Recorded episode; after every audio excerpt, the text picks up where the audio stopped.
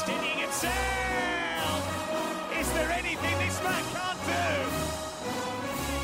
And there's the only goal. Sabiri with it. After 11 years, once again, Milan are the champions of Italy. Ciao ragazzi, and welcome to another edition of Serie A Sit Down, World Football Index's podcast for your culture to go. I'm Frank Crivello, and he's father again, Richard Carmen. Auguri, should do the Bebeto. You should, yeah. You Ciao. should, you should. Why not? Uh, congratulations to you and your Grazie, wife on uh, on on uh, on on child number two, man. Yeah, yeah. I that must be coffee. That's got to be coffee. It is coffee. Um, Ah, I don't get any sleep these days. I forget what it's like. Hence Right. why we did the uh, Inter Roma preview at 5 a.m. Eastern time on Saturday morning. It's because I'm up at all different hours now. I even looked at that. I was like, "Damn, you did that early." when did you? When I was like trying to, look, I went back and I looked like, "Damn, when, when is he sneaking this thing in?" So, oh man, good for And- you. And for and for the for the chat, um, podcast times will not change. We're just adding extra videos and streams at the odd hours, so podcast will still remain the same time. So Yeah, Richard will be. Uh, yeah, Richard will be in between sleep uh, and uh, just having an idea for a video and just going to jump on and do the video. Yep. So, pretty much, pretty much. oh Uh, man. Otherwise, Uh, good. Otherwise, I'm good. The, what was the question from Dominic? Uh, podcast. Will the podcast times change? Oh yes, yeah. yes. Okay, so um, no, we we're we're still trying to be in the Sunday eight thirty p.m. Eastern Yep. uh, slot. Um, hopefully, you raise that child to be a Milan fan. Yes, I will do better Uh, than you. yes. you know what? Hopefully, that he watches and takes an interest. I'll I'll Yes. take that. I'll take it. exactly, So, exactly. I'll So, take it. Uh, you know, and right now it's fun. I can pound on him because you know we, Milan won the title last year, and That's right. and Milan's ahead in the table this year. So, although he's kind of fired up after how Juve performed today, and we'll Mm. get into that. We'll get into everything that happened uh, and uh, has yet to happen because I believe we have a Monday game, if I'm not mistaken. We have Udinese And Hellas. and Hellas Verona. Yep. Um, and I believe Udinese is traveling to Hellas Verona for that. if Correct. I'm not Correct. Yes. Okay. So, um, so yeah. So h- how are things otherwise? Things are good. Uh, cannot complain. A lot watching lots of football. Obviously, I got a lot of time in my hands now. Um, so things are good. And um, also shout out to uh Maria Caputi, the first female referee to head a game in the Sassuolo game early today. So uh, congrats to her as well. So yeah, And she things are did a- good with me. and, and she did a fine job too. Yeah. Yep. So Absolutely. so that's uh, that that is that is progress. Uh, that is progress that uh, that we hope to see more of here in the future. So beats the uh, definitely was better than anyone could have been better than the referee in my son's game yesterday. Um, Was he- Lisi in that one? no, we had a guy, an older guy, believe it or not, that didn't understand that corner kicks exist. Like if the ball goes out over the end line, last touch by the defense, it should be a corner kick. And three times my son's team should have had a corner kick. It was a goal kick. Even the other team's coach tried to tell the referee it's a corner kick, and the referee yelled at him and said, "No, it's a goal kick." So we had that going on. Um, You guys need VAR. yeah, yeah. You know, I don't know if uh, I don't know if I don't know if it's in the in the clubs or the state uh, association's budget to implement that. Uh, So, I mean, hard enough to get referees as it is. Uh, Yeah. You know, so you want to make sure. It was interesting because I talked to the coach. I talked to the coach about it today because they had another game. They had another game uh, today, and I talked to the coach and I said, "What'd you say to him at halftime?" And he said, "He said I'm, I'm not trying to be mad at you. I'm not mad. You know, I'm not mad at you. I don't. You know, I don't disapprove of. You know, it's." He's like, I'm trying. I'm, I'm trying to help you. I'm trying to communicate with you. I said, I know the coach. The co- you know, I know the coach of the other team was trying to go through that whole spiel. Was trying to you know make sure. But that was 42 years of being involved in this game since I started playing at five years old. At the age of five, I've never seen a referee not understand that corner kicks exist. so that was that was hard to it. That was a that was a difficult adjustment. Oh my gosh, I, I imagine. I imagine. So, um, but alas, here we are. Um, and uh, it's you know, other than that, things are good. Kids are enjoying their soccer right now, and uh, you know, it's why I can't get a Calcio connection. Jerry Mancini keeps that. I don't. I think I remember that episode when you guessed it with him, and I wasn't invited, and I was like, "Geez, thanks for the invite, guys." and Jerry, Jerry's like, "I'm sick of asking Frank on the show. He, Yeah. he's he can never make it. His kids are always in soccer." And then Alex is like, "Well, invite him next week." And I was in the chat, and I said, "My kids have soccer next week." So Uh, sad but true. You do. Your kids are always playing soccer, so that's yeah, good. That's yeah. good. Growing the Yeah, academy. uh, keep them moving. Keeps them keeps them from being keeps them from being in the house, destroying the house. So That's right. anyway, so uh, you know we're going to get into this. We're, we're going to get into everything that happened here in match week eight, as we said. Uh, but we do need to touch on Italy. Uh, you know, let's let's discuss that one first. Um, they beat England one 0 uh, at home in Milan, and then they follow that up by winning at a, at Hungary, a Hungary that beat Germany Mhm. um, and and Italy wins that two 0 to win a very difficult group in the Nations League uh, and qualify for the semifinals with Croatia, Spain, and the Netherlands. Uh, which that'll be that'll be a very intriguing semifinal, no doubt.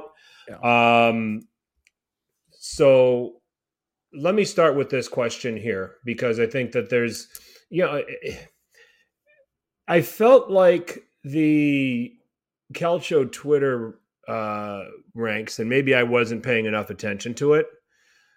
I think it was like almost like an, a, a subdued celebration. Like it was, oh, you can go and do that, but you can't qualify for the World Cup. Did you did you feel that way? I, you know, because I I would celebrate this. This is, you know, and I'll get into my reasons why, but I want to get your your feeling about Italy here. Uh, you know, winning this group, winning this very competitive group, and qualifying for the semifinals of the Nations League. I did get that feeling. Um, and I can see why, because it appears that when the games don't matter, the friendlies, the the the what, the competitive friendlies, the Azzurri do well. And then when it's actually time when it matters to play in the prestigious tournament, which is the World Cup, they shit the bed. And it's infuriating because you see, well, you see what they did at the Euros. It was great. Uh, Mhm. and then the Nation Leagues, they do well. And you're like, okay, th- where's this for the World Cup? We missed the two World Cups now. It's ridiculous what's going on here. And um, it's it's mind boggling. It, it, I get it. I agree with you. It should be celebrated because they're in a final. I mean, imagine if they win the Nations League, right? Let's just play devil's advocate. If they win win the Nations League, the hysteria is going to be, oh, you can win the Nations League, but you can't qualify for the World Cup, right? And, and the Hmm. teams are going to beat possibly are great teams that will all be contending for the World Cup. So, um, yeah, it's it's a funny dynamic, I guess, with the, with the, with the Nations League, and I agree. Celebrate the victory because they beat Hungary, who was very good, and and you know beat Germany as well, beat England. Um, so they they did what they had to do, won the group. Which who would have thought of that? Especially with the place where they're at, they look like they might get relegated, uh, and they come and win the group after after the couple match days. So uh, yeah, interesting times. Again, didn't make the World Cup, but uh, certainly should be celebrating the, the Nations League victory and going into the the finals um, with the the other three teams. So Well, okay. So here's the, here's the couple of things that that I want to draw attention to here. Um, what ultimately kept them from qualifying for the World Cup? A failure to score goals and a failure to score goals in critical moments, right? Yeah. Um, You know, uh, but let's let's peel the onion back a little bit on that. I mean, what else did Mancini do you know, throughout the, the the final stages of World Cup qualifying and then up to the playoff against North Macedonia. He stuck to played the vets. same guys. He kept playing the same guys. He kept playing a Nicola Barella who could barely run. He was playing like every three days between club and country Yeah. for like a Yeah. year and a half. Yeah. Uh, he kept trying to play play a Ciro, Mobile, Ciro Immobile in the hopes that okay, this time he's really going to do it. You know, he you know he kept going back to the same thing over and over and over again. You, know, and it's not that the it's not that Italy were found out; it's that eh, they weren't in the kind of they, I don't think they were at the fitness levels. I don't think that they were at the freshness. I don't think that they were at the motivation that they were at at the Euros. I think that you had a handful of these guys pretty much running on fumes. Um, You see Dominic's point there? I think Dominic brings up a good point that maybe he showed too much loyalty to the team that won the Euros. right, and we talked ran him to the about this when they didn't qualify. It was that it was time to flip this a little bit. There's too many guys here playing way too many games, and I think it's catching. You know, it certainly was catching up to them.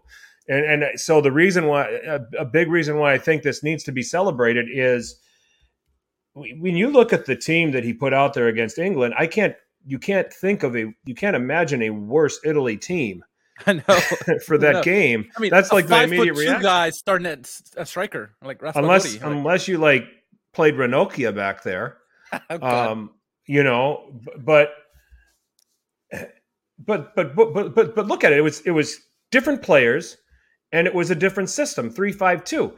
And when I reflect on this, I'm looking at past Italy coaches.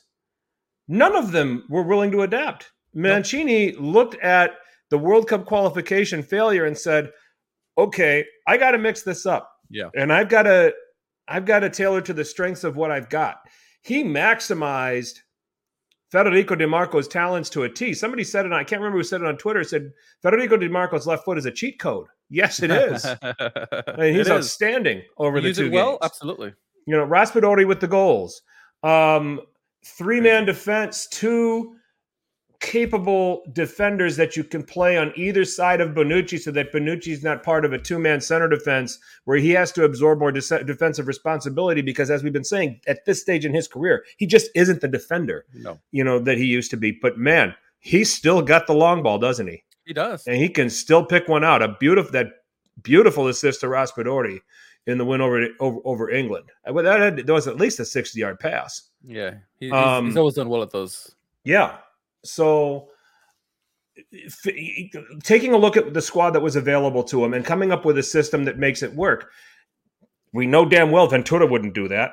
No, Um, Conte was stubborn in his three-five-two in the Euros, and yet he had success because he probably had a worse Italy to pick from than Mancini ever had, even this group. Yeah. Um, Lippi would not not only not change his system, he would not change his players. He remained loyal to the guys that won in 2006, and that blew up in his face in 2010.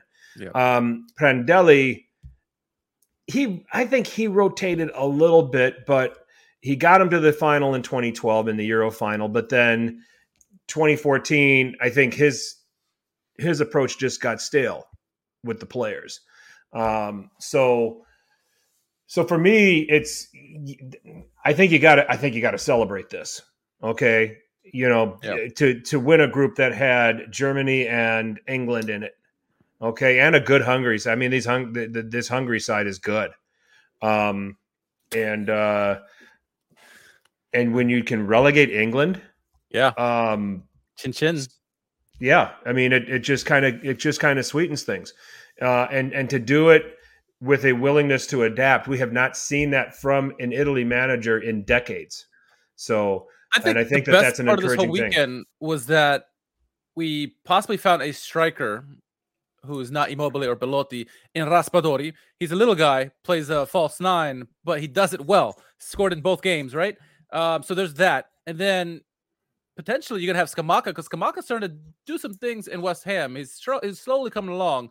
So Mhm. im- imagine having a thunder and lightning combination of Scamacca and Raspadori, where you could, depending on who you're playing, you could change them up. Uh, Raspadori looked like he scores already, but let's you know maybe Scamacca comes along and maybe someone else comes along in the fold down the mix. Uh, maybe Colombo, Lorenzo Colombo down the line, right?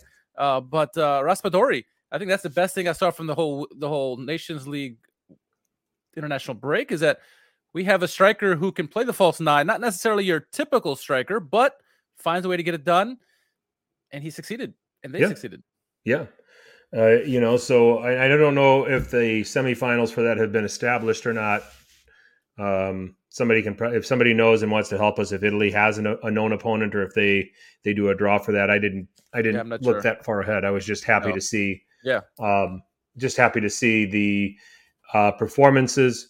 Um, I think boy, it's it's you know, and, and, and you know, this, this, is a Serie A pod, this is an Azzurri pod, but uh, you know, what an indictment on England. Um, I mean, you take yeah. a look at Group B in the World Cup. Iran might win that group right I mean, now. They England sucks. The USA sucks. Wales isn't that great. It might be Iran. They're under. It, they're pretty decent actually. So yeah, Iran might win that group if, if all their players so, don't get arrested. But you know, yeah. So we'll have to we'll have to see. So it's uh, you know it's quite interesting. Um, you know, and I don't know if this is I don't know if it's a total indictment on Germany. Uh, these their their two games, you know, losing to Hungary. I think Hungary's I, good. Hungary's a good side. Yeah. I, I I don't think that was the smartest thing on Germany's part to have that game in Leipzig with Hungary having three players on their team from Leipzig. Yeah. yeah so yeah, yeah. Um, but you know, I, I that probably shouldn't have a lot to do with it, but you have you had to think that at least Gulácsi and Szoboszlai were very motivated.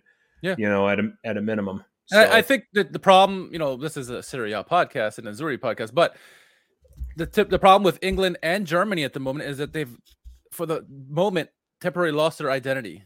Yeah, uh, and they're holding on to past relics that aren't getting it done, and they're not adjusting to the times, and that's partly on the managers.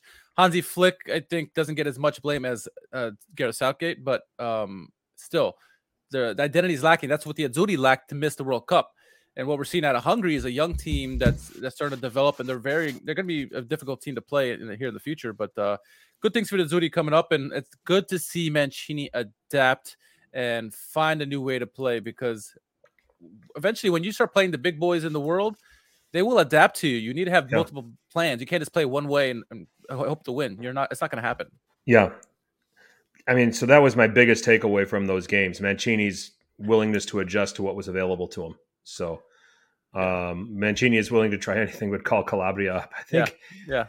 yeah. You know what? I, I mean, national team managers have their guys, and they have their guys they don't want. You know, it's just it's a fact of life. I mean, Southgate sent Tomori home before the Germany game and kept Maguire three three. so I watch a, a lot of uh, English podcasts just because uh, you know good, good, to listen to, and they all are like, "Why are we starting Gar- uh, Harry Maguire? He's the worst yeah. defender in the world." they're, yeah. they're saying it, so they know it. Yeah. So, uh, you know, so it's. Oh, it's interesting. I mean, yeah. I mean, well, I still, I, you know, I'm, I'm, I'm still lamenting a World Cup without Italy in it yet again. Yeah. But I mean, this is something that gives you hope that that this thing is still in the right direction. Italy hit a bad patch at a bad time that's kept that kept them out of the World Cup. But I think the overall health of Italy is, I think it's in good shape after yeah. after this. So, yeah. and I think that's a conclusion we can make. So, um, but let's move on to the business of Serie A now that we have we've gotten through that. Inter and Roma, the spotlight game of the week. Richard, uh, you did a very thorough preview uh, for the people. Um, uh, in between uh, sleep cycles. Uh, so yeah. I uh, was glad that you were able to pound that out. Uh, but uh, let's get into it. Inter going with Handanovic in goal. back three of Skriniar, Acerbi, and Bastoni. Dumfries and DiMarco as the wingbacks. Barella, Asllani, and Calhanoglu in midfield with Edin Dzeko and Lautaro Martinez up front standard 352 from Simone Inzaghi. Uh, Asllani getting his, I believe this was his debut start for Inter, wasn't it? Uh, yes, it was. It was. Okay. Thoughts on um, this team? I thought it was a pretty decent lineup considering what they had at their disposal. I mean, obviously, if Lukaku was available and, and healthy, you would want him to partner uh, Lautaro, but he's not available. He had another setback. And so Dzeko and, and Lautaro have had a, a strange relationship thus far, though it has been getting better. Uh, and so I thought, considering everything that's going on, Brozovic getting injured, I think he's already suspended anyway, but he was injured during the international break. And so this is probably the best 11 that you could have at the moment, um, you know, with de Vrij or without de Vrij. But, you know, I thought Acerbi acquitted himself pretty well in this game. The only thing I would say I would change is the goalkeeper. Why the hell is Handanovic still playing in goal? It should be Onana at this point. And, um, uh, you know, Handanovic great career, but he should only be getting Coppa matches at this point. He's hurting the team more than anything else. And that is the one big gripe for me with this lineup. But other than that, it's a pretty solid lineup for me. Okay. Um, I'm with you on that. Roma uh, comes back with uh, Patricio, a back three of their own. Uh, Mancini, Smalling, Ibanez, uh, Zeki Celik, and Leonardo Spinazzola on the wingbacks. Uh, two man center midfield of Matic and Cristante. Uh, and uh, Zaniolo, Pellegrini, Dybala. I mean, when you look at the formation, it suggests that it's Pellegrini as the striker. Is it Dybala as the striker? It's Zaniolo as the striker. I really, this is Mourinho is going to just give these say these are the three guys I'm countering with, and Yeah. you know whoever's whoever's highest is the striker at that moment, and that's always going to change, and that's that's what I took from Mhm. uh, this lineup when I saw it. That there really wasn't going to be someone that's going to be defined to be in the high positions. That it was going to be it was going to be a lot of rota- rotation from those three guys. Is that what you saw? Is that what you were thinking? Yeah, well, no, it wasn't what I was thinking. I thought they're going to go with Tammy Abraham up top, and then Pellegrini would be in the middle, Matic would be out, and Cristante would be in there like as he was. And um, the fact that that didn't happen, and Abraham was on the bench, I'm like, oh, okay. Mourinho wants to keep this, you know, like you said, a rotation, keep things moving around. You know, if you have Abraham up top, he's the focal point. But if you have these other three guys, Pellegrini, Zaniolo, and and Dybala, you could rotate him around, keep it, keep Inter on their toes. I thought the key for the matchup was going to be whomever I thought at the time was Zaniolo, but it doesn't matter. Whomever on the left hand side taking Skriniar one on one because he struggles against pace. We've seen it all season long. Uh, and so that's what I thought was going to be a key matchup for me. But uh, yeah, it was a pretty good lineup for Roma. Good, obviously, it worked well for them and Mourinho. Uh, but uh, a solid lineup. And I know Karsdorp was unavailable, but if he was, Celik would have been the preferred by Romanisti. The way this Celik's been playing as of late, and Karsdorp, Karsdorp hasn't played well. So I thought this is a pretty pretty good lineup for um for Roma. I also think it's a little bit of okay. You don't start the game with a striker. Um, Bring him on late. one of those. What's that? you can bring him on late when they're tired. Yeah, it's one of those, you know, because we've seen this, and again, and, we've we've we have we have observed this, and we have said this multiple times on this podcast. We've seen big games like this where one manager is willing to do something a little different that will suggest that he's going to give up possession of the ball, or he's going to allow, he's going to see possession, and he's going to have extra numbers behind uh, you know, which is what Mourinho prefers to do. Let's face it. Uh, with this, he- he- the Roma, Roma live best when they can counterattack, Yeah. and uh, it seems to me this lineup gives them the best chance to set up and do that. And can they absorb for as long and for as much as they possibly can? And then you throw in those couple of attackers after midfielders after players have expended energy going forward and possessing and shooting and then all right now they're their legs are tired. You're bringing on fresh legs to run at them. Tilt the tilt, uh, you know how this game is going, or or change the way this game is going. And I thought that we started to see that. You know, we, we're we're st- we're seeing that a lot, and I thought that we saw that here. I thought that. I thought overall, I thought Inter played really well. You know, they had more of the possession with the way these lineups were shaken out. We had to expect that. Um, had the Dzeko goal in the 12th minute, which was rightfully called back for offside. Um, but they do break through Richard in the 30th. It was a DiMarco uh, getting to the inside of Zeki Celik uh, rather easily. Um, Mm. uh, Barella sliding one into into Dimarco's path. Dimarco finishing. Patricio getting a glove to it, but not getting enough. Um, and uh, one 0 And is this where Roma misses Karsdorp? Does Karsdorp deal with that a little better? I think so. Karsdorp definitely brings more of the physical aspect at times. Um, I think he probably could have done better, but as the, the form that Karsdorp's been this season, it could have had a similar result.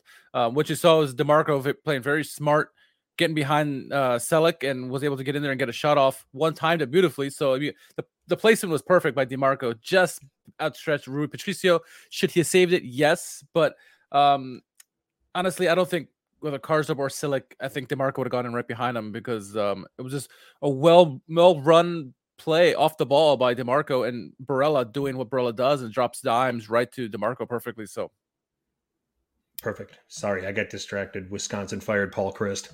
No. so you know who else got fired this weekend, but we'll get to that. who? Oh, yeah. Giampaolo. Giampaolo. Yeah. So, um, so he, I, I think Chryst was becoming the Giampaolo of uh, college football. Oh God. So, um, just doing the same thing over and over again, expecting success, and it, Hmm. it just everybody's gotten too good for it. Yep. So, Yep. um, all right, well, let's get back to the Calcio. Um, so one 0 uh, Inter. Uh, Roma do counter. Uh, they win possession through the middle of the field. Spinazzola moves forward, serves the ball uh, to the backside where Paulo Dybala is there in a goal of the week candidate. Oh One one Roma. This is this is what Marine. This is how Mourinho set this team up for these kind of chances. Uh, one one game on. Yeah, yeah, and it's kind of all started, which I initially was railing on Hakan Çalhanoğlu. He made a similar pass what he did in the derby, where he tries to go across field and it got intercepted. Uh, but I was rightly corrected by Uncle Sharma, who who said the pass was actually pretty good by by Hakan Çalhanoğlu. It was Barella who messed the pass. It goes past him. Spinazzola catches it and takes off. And Barella, you watch the replay, it looks like he was almost scared. He saw Spinazzola closing in on him. It kind of like flinched or something, and the ball got past him. Spinazzola caught it, took it, and took it down the field, and a beautiful pass to Dybala. What a goal! What a goal and celebration, saying, "Hey, you didn't want me? F you!" Right? Um, Yep. Should that have been saved? Yes. Onana probably would have saved it, but it was a great strike, great pass nonetheless. And I thought uh, exactly like you said, this team was set up for a counterattack. Both teams are really. Uh, but Roma hit that counterattack beautifully through Spinazzola with the cross, and then Dybala. I mean, that's a that's a that's the world class talent we we see from him from time to time, and it, it showed off with a lovely, lovely volley finish. Yep. Yep. So one one at halftime. Um Inter, as I said, they they they controlled the match. Had a lot of good chances here in the first half. Uh, the one shot on goal was the one from Dybala there from Roma. Uh, so Inter were controlling the game. Uh, we get to the second half. Uh, a booking for Zeki Celik uh, on that foul was I, I thought the book I thought just yellow was fair there. Yeah. Um, I believe there was another Roma defender that was in the vicinity uh, to keep that from being a red. Yeah, yeah. Um, it's it's a close call. Some people argue red, some people are yellow, but I, I think I'm with you. I, th- I I'm okay with the yellow. Was that Celik? I think it was um no no it was um oh my god It was uh, Smalling, Mancini? excuse me. Smalling, no, Smalling, Smalling. Mancini. Mancini. I'm sorry. Yes, Mancini. yes, yes, yes. Okay. Smalling got a yellow shortly after there. Now, why did I have Celik in my notes? I there I go watching without my readers. so this is what happens when you get you're you're, you're 40. You're okay. I'm I'm 47. I'm, everything's falling apart. This is 40, So, Frank. What's that? This is 40. That's it goes right. down. That's right. Uh, Hakan Çalhanoğlu hits the crossbar. Uh, Yeah. What could have been a goal of the week uh, Yeah, if it did easily. go in. Um, Inter create. I mean, look, Inter created a lot of excellent chances in this game. I mean, it just you know, it, so ultimately in, in the 75th minute, Pellegrini delivers a brilliant ball uh, that only Smalling's going to get to with his head. Yeah. Two one to Roma. I can't really blame the marking on Inter. Sometimes you just, you guys remember these people. Who do you blame? Like, you don't blame anybody. You say that's a great Yeah. ball and a great finish and a Yeah. great set piece, and you can defend that as well as you possibly want. That ball was put placed perfectly. It was headed perfectly. Nothing you're going to do defensively to stop that. Yeah, and I think if anyone's gonna get blame on this, um Skriniar kind of caught napping on a great move by Chris Smalling to get free. He was you know marked up by by Skriniar and got free. And when you're watching the header go in, Skriniar's catching up. And he's like, no. Uh, and that, a great header by Chris Smalling. But the, yeah, the pass, the goal is just beautiful, right? there. Another goal of the week candidate there, and you, nothing you can do about it. Pellegrini put it on a dime that only one person could get it, and he got it done. Yep. Uh, so you know, kudos to Roma for that. And I agree with Apex saying, uh, you know, Roma had the mentality that Inter lacked in this game. Inter played well, but they did look weak. I think I think Anthony mentioned it as well. They they looked weak. Um, and when that goal happened, it's just hearts are dropping. Inzaghi's, you know, I mean, but they played well. That's a that's a crazy part. It's individual errors by Inter that cost them the game. As a whole, Roma played much better, and we're into, we're together all the time. Well, Inter can make these small little mistakes—screen Skriniar here, Barella there, you know, little people this and that. So it's it's frustrating, especially when Inter is struggling at the moment. to get out of a struggle, you all have to, you know, do your part and play well. And instead of worrying what other people are doing, worry on your own game. And they're not doing that at the moment. And, and Roma, at least in this game, certainly did. Hmm. Um, I'm trying to determine here if, and it's hard for me to really say that Roma got lucky here today in this game. No, um, because uh, you know they were all possessed. They they certainly did well when they had their counter-attacking moments. I mean, the two two goals were two of three chances on target. Inter only could only could only get two shots on target. And this has been the problem with Inter this season. They're misfiring big time. They create a lot of chances, especially in possession, but they're not threatening the yeah. goalkeeper. Um, you know, so I, on the one end, I want to say that Inter are unlucky, but I said on, uh, on the other end, on the other end, I think that it's you know Anthony points out to them being weak minded. Um, I just I don't see the killer mentality in this Inter team that I saw under Conte, that I saw for the first, I actually saw throughout last season. Yeah. Under yeah. Inzaghi, I was going to see, you know, they never really stopped. They fought all the way to the last day to try to, to you know, try to beat out Milan for the title. But the uh, the uh, that that killer instinct is missing. It's almost eh, to the point where it's gone. Yeah. You know, and what's bringing that back? I mean, I think there's there's a lot to worry about here if you're an Inter supporter. Um, you know, can't finish chances on the other end, can't even come close to finishing chances, can't you know, creating chances certainly. I mean, because the, the, the one goal they scored probably should have been saved.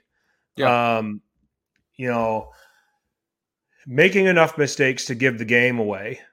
Um, usually it's through the middle third of the field where they get dispossessed. I mean, how many times are we seeing them getting getting countered? How many times are we, you know, it it, it, it happened in the derby. Calhanoglu yeah. Losing possession to Tonali. Uh, this time they lose possession and Spinazzola goes the other way. Um, you can really give this team a hard time if you uh, create pressure in the middle third of the pitch because they're pressing. And you know what Inzaghi's doing? He's he's getting Dumfries high. Okay. Yeah. And he's getting his, you know, and I think that Federico Di Marco probably not playing as high, you know, in those moments of possession through the middle third of the field.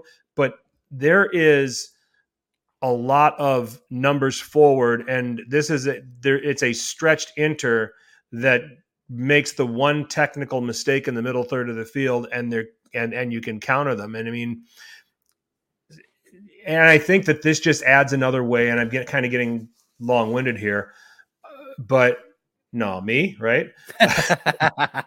uh, but I think this just adds another way that you can beat Inter. You know, I think you've seen teams press them into conceding possession in their own third. Uh, but you can also, if you don't want to do that, you could really start to confront them you know, around midfield um, and put them under pressure, force them into mistakes, and because they're going to they're, they're going to commit them numbers forward and go the other way. And for those and for those reasons, I think that this was a really well crafted game plan by Jose Mourinho. Yeah, uh, to get these three points. Yeah, I mean, going into this game, Inzaghi actually had the advantage, three wins over Mourinho, while Mourinho had none. And so this is the first win, technically, even though he wasn't on the sideline, he was very instrumental in this. Mourinho was, uh, and so it has fingerprints all over this. It was a masterclass performance, tactic wise, because what do we what have we been saying about Roma all season long? They create millions of chances and can't score goals. What did they do this game? They let the game come to them. They countered when they had the opportunities. Their opportunities were limited. What they had like 10 shots in the game, maybe three shots on target. Yeah. Um, but they were clinical. And that's yeah. what we've been saying. That sometimes you just need something like this to open up the work and get your confidence going. Because not that they, they weren't playing well, they just were not putting their chances away like Inter. This time, the way Mourinho set them up, it's full on counter and they took their chances when they had them, which it wasn't many, and they made him pay. And that was the brilliance of of Mourinho. They they were strong throughout the game, even when obviously Inter were going to press and try to get the equalizer. Roma looked fairly comfortable. I thought. I know Mancini can be a liability sometimes, as can Ibanez. Yeah, they look solid. And, and Chris Smalling was marshaling that defense. Matic and and Cristante and, and, and the whole team really just doing really well to lock people up uh, and and and force Inter to make these errors, individual errors that were costing them the game because it wasn't like Inter played bad. They played well, Mhm. but Roma were as a collective the better team and Yeah. deserved the win. Yeah, yeah. Um,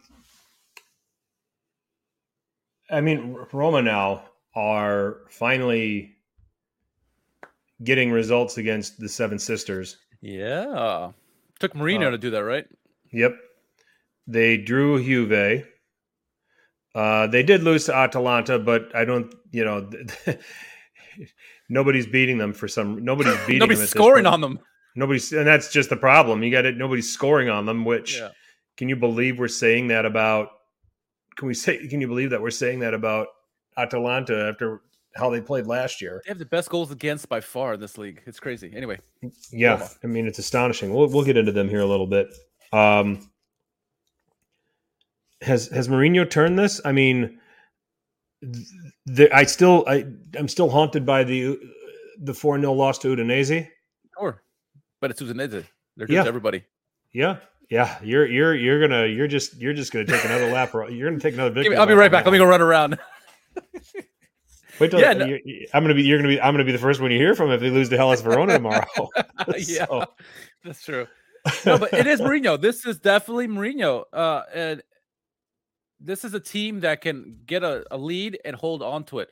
You could never say that about Roma in the past. No chance. They've learned how to play defensively. They're uh, could they do better and get better personnel? Sure, but what consider what they have.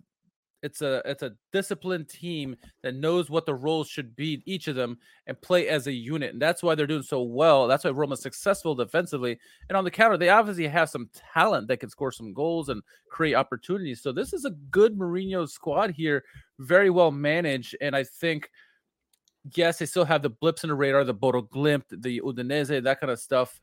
They still pull out games like this, and it's like give Mourinho some credit. They did win Europa League last year, so like or Conference League, excuse me. So uh maybe they won Europa League this year. Uh but yeah, it's absolutely Mourinho's blueprints all over this. hmm Yeah, second season magic from him again. We laid this out.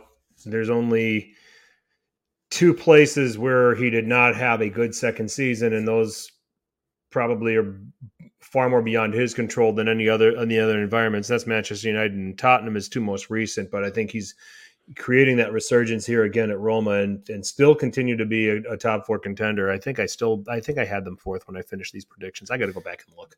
Dominic Um, Sex Dominic Sex Dominic says if teams reflect the character of the coach, is there any Serie A mister who's as wound up as Limone Inzaghi? Is it Juric? That's a good question.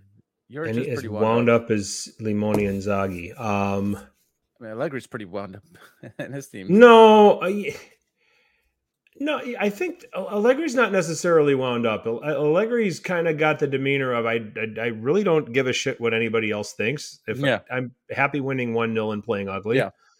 Um, but when you're talking about is Inzaghi, I think that it, it almost seems like he's pressing Yeah. Yeah. because Especially I now. think that he has he's he has it to prove it for himself that he's worthy of being a manager of a club like Inter after Yep. spending so much time at Lazio. Yeah. And I think the fact that he's he might be pressing a little bit, I think that that is resonating down to the team. Yeah. Um, that there, there's there's certainly, and I think that that's what Dominic's trying to ask about. Yeah. For sure. Um, you know, where you look at Pioli, Pioli's got a you know a personality that he takes on, and the players seem to buy into it. Hundred percent. You know, Napoli are you know have a lot of belief in Spalletti. Spalletti's you know you know doing really well. You know, Roma have this just you know pardon the connection gladiator mentality to them that Mourinho seems to be instilling. Uh, Lazio even are starting to take on the identity of what they've got with Sarri. I mean, yeah, Yeah. I mean, it's it's not unreasonable to think that that you know Inzaghi's pressing and it's probably impacting the team. I mean, even Gasperini, you know, I mean, it seems like all right. Uh, what we did is looked at his Atalanta guys. What we did last year didn't work. We're gonna have to. We're gonna have to try to do it this way. Um, I need to protect my defenders a little bit better. I need to limit chances the other team gets on us, and Yep. you know I've got more than enough quality up front and to, to to get the goals that I need. That I don't need to monopolize possession. I'll I'll I'll shift the way I'm doing things, and the players buy into it. I think last year Gasperini would have been a good shot because he was certainly wound up and the team was not performing and that you know Yes. it just was a struggle for them. But this year it's a completely different team. But yeah, Inzaghi is very wound up. Obviously his job is on the line and the, the team is playing as he's as the emotions that he's emitting as well. So yeah, it's a fair shot there. I mean, Juric is also a good good shout too, but uh Inzaghi, I mean, he needs to figure something out quick, or his days might be numbered because uh, Steven Zhang, Zhang, excuse me, uh, doesn't seem too pleased these days. And I don't think we can. And I, I, I don't think we need to be that harsh on Juric. I mean, I think that Yeah. it's you know, I mean, Torino is not expected to be top eight, top seven, whatever. Um, but you know, if I think of anybody else right now when I'm looking at teams and maybe taking on the the kind of attitude that their manager and I mean, let's let's come back and make a comparison here. Um, the, uh, you know, Allegri and how he handles the pressure. Alleg- Allegri's being more stoic, Yeah, mainly because he's been through this before. sure. You know, many many times. Inzaghi has come from a place like Lazio where it seemed like he could have that job for as long as he wanted it. True, but he was still Um, doing the same thing on the sidelines there. It just the team didn't reflect his frustrations.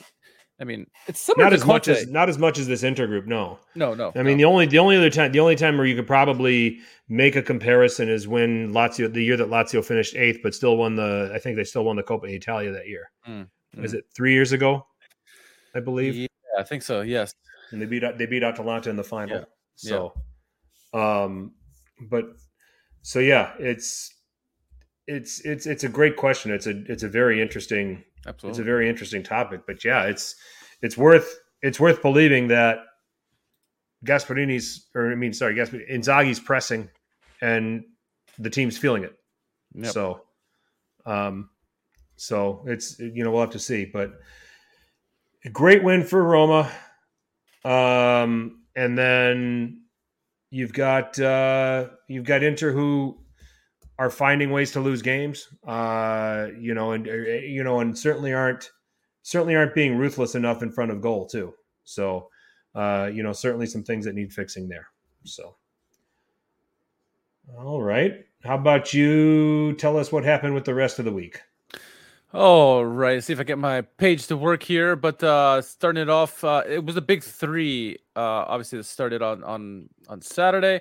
Um, Napoli hosting Torino. Uh, goal scoring started early in the sixth minute. Anguissa, uh, wonderful goal there. He would double it in the twelfth minute, make it two nothing at that point. Kvaratskhelia get a goal himself uh, after being a playmaker. Three nothing at halftime, or almost at halftime. Sanabria will get a consolation goal, make it three to one. You think maybe game is on, but uh, Napoli kind of saw this game out. Three one result there. Uh, moving on, uh, Empoli hosting Milan. This game was a roller coaster of a game. Started out as a snooze fest a little bit, uh, but then it kind of really picked up late. Uh, goal scoring wouldn't start until uh, 79th minute. This is a game, a very feisty game. Milan obviously have been uh, playing difficult lately. Injuries have hurt them. They had 45 injuries in this game. It seems like this team were missing 10 million guys. Um, one guy after the other was going down. Two substitutions because of injury in the first half. Saelemaekers and Calabria both look very serious. I think Saelemaekers is out six eight weeks. Calabria out for the rest of 2022 is what I heard. Um, but 79th minute, Ante Rebic comes off the bench, scores the goal, makes it one nothing. Looks like Milan's gonna win. Oh, but then we go into stoppage time and the fun happens. Bajrami, Ba- uh, Bajrami scores a goal of the week candidate free kick goal. 1 1. You think Empoli have stolen this and, and Napoli are going to pull away from the top? Oh, but just right after kickoff, Lord Balotore scores a goal, equalizer. Uh, wonderful pass by Leao. Wow, that was the winner. Oh, sorry. Yeah, excuse me. Excuse me. Oh, it was the winner. It was the winner. You got, Yeah, you, got, you got you got baby brain. We'll let it slide. I do. Yeah. 2 1 at that point. Game winner. Thought the goal, game would be over there, but no. The third goal would happen. Uh, Rebic finds Leao in a breakaway with another goal of the week candidate there. 3 to 1. Three goals happened in stoppage time in that game. Uh, Milan win three to one. The score line's a little flattering. The game was a lot closer than the than the three one, but uh, Sure. fantastic result nonetheless on the road for Milan. A true uh, champions mentality in that one. Moving over to Lazio, Lazio hosting uh, Spezia. Spezia struggling. We just talked about Sarri and in Lazio really starting to play well as of late. Uh, Lazio will get a penalty in the first minutes of the game. Uh, Immobile going to step up. He's going to score, right? No, save. A wonderful save by the goalkeeper, but it wouldn't take long for them to score. Zaccagni in the 12th minute would score a goal, making it 1 0. Romagnoli, goal of the week candidate. Nice volley in the 24th. Yes, Romagnoli plays for Lazio. Uh, Mhm. 2 nothing going into halftime there. Coming out of the break, Milinkovic Savic would score from uh, Zaccagni in his 61st minute. And then in stoppage time, Milinkovic Savic would get his second uh, from Hysaj. 4 0. Lazio beat uh, Spezia. Relegation six pointer. Lecce hosting Cremonese. This was a feisty game in, in all regards. Uh, penalty in the 19th minute. Uh, would step up, scores a goal, uh, one nothing for Cremonese at that point. Uh, and just before the break, another penalty. And this time, Strefezi, uh, Strefezza, excuse me, uh, scored a goal in the 42nd, 1 1 going into halftime. That would be all the goals in this game. This game would go back and forth, but uh, a, a relegation six pointers what it was. These teams uh, were, were finding it hard to get any really great chances. Okereke looked pretty decent in this game, I thought, uh, but 1 1 that game ends. Uh, moving on, looks like this is another relegation six pointer, right? Sampdoria, Sampdoria hosting Monza in this one. You would, this is where we would find out what was, go- going on with Giampaolo. Well, we find out Giampaolo is not going to get any panettone for Christmas. Um, Nope. They lose three nothing to Monza at home. Uh, goals by Pessina in the 11th minute. Uh, followed that by Caprari in the 67th minute, a wonderful goal there, uh, celebrating against his former team. And then in the 95th minute, Sensi would get the goal. 3 nothing Monza with a big victory. Cost Giampaolo his job after that game. Uh, the games all on Sunday were all shutouts. Uh, lots of good goals, though. Uh, next game, we talked about Maria Caputi being the first female referee against Sassuolo and Salernitana. Sassuolo thanked her for that by scoring goals left and right. The uh, Loriente, this guy is uh, uh Laurienté, excuse me, a fantastic little guy there. Uh, scored a goal in the 12th minute, made it one nothing. Pinamonti would get a, a penalty kick goal in the 39th, two nothing, and then Thorstvedt from Alvaro Martinez, Alvarez Martinez, excuse me, the 53rd, three nothing. It's not done yet. Uh, Harroui scored in the 76th, four nothing, and then uh, Antiste, a goal that Alvarez really should have scored, but uh, he got the rebound. Antiste put it away, five 0 Sassuolo doing Sassuolo things again. They're being fun now.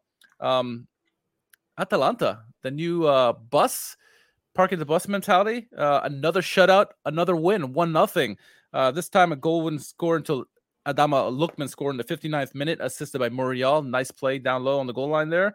Uh, but that's all they would need Atalanta doing Atalanta things defensively here. Uh, and then to round out the games uh, that were played, Juventus against Bologna. Many wanted to see how Juve would react after their poor form uh, going into the international break. Didn't take long for the Serbian connection to hook up. Kostic would score, assisted by Vlahovic in the 24th minute. Vlahovic off a wonderful pass by McKennie, goal of the week candidate by Vlahovic in the 59th. Uh, and then to seal things off, Cuadrado to Milik. Milik with a thumping shot, 3 nothing. Uh, Roma win against um, Bologna, lowly Bologna. If you feel for Juve, Juve, Juve win against Bologna. Juve, excuse me, Juve. Uh, but uh, yeah, Juve get back on the right ship, and then obviously there's one game left with Hellas and Udinese tomorrow. But uh, talking points from these games, Frank. Um, let's touch on Napoli first. Um, we'll get to Atalanta. You know, we'll get to Atalanta. We should probably call this podcast. We'll get to Atalanta. We'll get to So- Atalanta. uh, Napoli. I mean, the first few minutes you're just watching, and and, and this is to touch on on Anthony's comment about Anguissa. Yeah, Just watching the first few minutes, and Anguissa just looked like he wanted to get in the box and score. So Yeah. you know, see him getting a brace, you know, in the end was just kind of the end result of that. Um, you know, this could have been a very with with with Ajax on the horizon for Napoli in the Champions League. This could have been a very this could have been a trip up game for them. Um, and this is a, a Torino team that has sneaky quality to it. Um, when you take a look at Yeah. them, you got Vlasic and Miranchuk who started behind Sanabria, so enough to trouble Napoli's back four. They've got players like Lazaro, Singo, uh, Linetty, Lukic is capable of a goal. They play a back three. Ricardo Rodriguez at this stage of his career is a, a center back in a three man defense. Djidji, he's good, but can but can serve a ball. So, um, yep, Koffi Djidji. So I mean, this is a team that certainly can can give you some trouble uh, on the right day. Uh, you know, under Ivan Juric and Juric's experience in this in this league it just it's it's funny to me though. Juric just for whatever reason just can't get anything against Napoli. Can't beat Napoli. Um, no, no. You know, uh, usually and, and, just generally speaking, folds like a tent. Uh, Milan, um, Leao was fantastic again. Mm-hmm. Um, you know, it just leaves you to rue what what could have been if he was available against Napoli. You know, but at the same time, you know, Napoli didn't have Osimhen, and people were making those comments, um, which I understand. Um, but uh, we should point out uh, Ciprian Tatarusanu, the backup to Mike Maignan, because he came up with two big saves in this game. Yeah. You know, that helped keep things preserved uh, for Milan. Obviously, all of the fun happened in, in, in stoppage time, as you mentioned. Uh, Bajrami with a great free kick. That um, so, you know, I just Milan right now finding ways to win. And I thought that if, if I'm not mistaken, Calabria left the game injured. Yes. Um, Kjaer left the game. Left Kjaer the game left, with a, exactly left the game with a knock. So things are health, things are piling up from a health standpoint for Milan. Yeah. Um, not the most promising thing heading into uh heading heading over to Stamford Bridge. So you had you know so now the, you know, you already have Origi, Theo, Florenzi, and Maignan. Is Theo going to be back for Champions League? Do we know? I do not know. I do not. Okay, know. that would be interesting to know. Um, but uh, yeah, so Milan having to deal with some adversity now. Um, you know, with the injuries. Uh, nobody surprised nobody picked up Bajrami over the summer. Me too. Yeah, I I I, I love his game. I we talked about him all last year. He's yep, fun player to watch. Yep. So, kind of feels like a guy. Where would where would let's talk about Bajrami since we're talking about this game briefly. Where would he where would he fit? I think that you put him in the ten role at Sassuolo. I think he'd be excellent. Yeah. Um, sure. you know, I think you can't really send him. You can't really put him in Napoli because Zielinski's already playing that role. Yeah, you know, playing it really well. But I might add, um, Inter maybe. I don't know if I like the fit. Um, Lazio formation fit doesn't work. Yeah. Uh, Roma probably doesn't work. Um, you know, so then you're you're looking Fiorentina. at Fiorentina. I think guys. he would be wonderful there. Yeah. You know, Fiorentina, Sassuolo, um, you know, those teams. Um, you know, I don't, I don't think he'd work at Atalanta. Koopmeiners is too good and too versatile. He's there's so many bodies there that he wouldn't get the, the quality start time. If I'm not mistaken, I think Fiorentina was trying to put in a bid for him too hmm. over the summer. I, it might have been him. Um, Udinese. yeah, well, yeah, of course. I mean, Milan, but Milan got De Ketelaere uh, yeah, in that yeah. role. So, yeah, I wouldn't. I wouldn't think it'd be good Milan either. Yep, but Torino, uh, Torino, probably, yeah. You know, as you know, if you're rotating, I mean, they've got plenty of guys in the in, in those spots with Vlasic and, and Miranchuk, and they are very good and young guys like that. So it almost like you get gets kind of. I think that Sassuolo and Fiorentina would probably be the best places for Bajrami, you know, from a fit standpoint. Yeah, yeah, yeah. So uh, Sampdoria, depending on who Sampdoria bring appoint, huh, we'll you know, see. for a manager. You could put both of those guys in, put him in a playmaking role with Juricic behind a striker like Caputo, or or rotate Quagliarella. I, yeah. I think it would have some potential, but I think Sampdoria's problems are defensive, and also just overall confidence. Um, yeah, yeah, yeah. You know, right now with them. Uh, so Empoli Milan, that's what I had. Juve Bologna, I want to jump ahead to that. Um, I kind of like the approach. that they took in this game. Um, you know, they knew that they had a maybe inferior opponent in Bologna, especially defensively. Let them have the ball a little bit more, let them get exposed, and be able to go ahead and hit them the other way. Um, Kostic is, as a winger, is fitting a lot better than I thought he would. Mm. Um, where he was really good in a, a, a wing back, more of a wing back role at Eintracht Frankfurt. Um, so you know that's going well. Vlahovic, uh, that's just a splendid team goal there, and then Milik, Yeah. you know, with some of the pressing. I think that Milik is growing into it. Vlahovic is certainly going to score goals for you. Kostic is starting to get comfortable. Um, you've got guys like Cuadrado. You know, if Allegri can just slowly start to free these guys up and let them play, this Juventus team does have a chance to be dangerous. But you know, I, I don't want to jump ahead of myself because it was a Bologna team that really is struggling right now, even with a new manager. Yeah. So, um, Chiesa is Atalanta, getting closer to come back at two. What's that? Chiesa is getting close to coming back too. Right. Maybe And maybe then prematurely, but yes, Do you put him on the right and you keep Kostic on the left? I would start off. Yep. I would. That's probably the that's probably the best way. Um, probably the best way to do it. Uh, now let's get to Atalanta. Um, I I mean, we we we've said it for multiple weeks now. Everybody else is now finally starting to come around to oh look, it's Atalanta. Look what they're doing. I mean, compl- and, and we continue to say it. Complete 180. Yeah. You know, Unreal. they've realized and Gasperini has realized that his system got figured out that if you get behind those two midfielders and their two man center midfield and can expose that back three, you're going to generate a lot of pro- you're going to generate a lot of trouble. Um, I think Juan Musso's playing better. I think that that's having a lot to do with it. His defense is Um, playing better too. But then the defense is also playing better. And then to Dominic's point, wow, Ladea have depth, especially up front. I mean, he can look at. I mean, he can play the same. You know, he he can mix it up with the back three. Scalvini was really good. Okoli was really good in this game. Yeah, let's just let's let's grab another guy. I've never heard of this Okoli guy. They bring him in, and you know, That's what they do. wi- wins five aerial duels, wins ground duels. He's winning tackles. Um, so it's it's uh it's really really interesting. I Um, argue with Atalanta that they've always had depth. They, they've Yeah. always been able to pull guys from up. It just the system has always never benefited them. They could score goals like nobody else, right?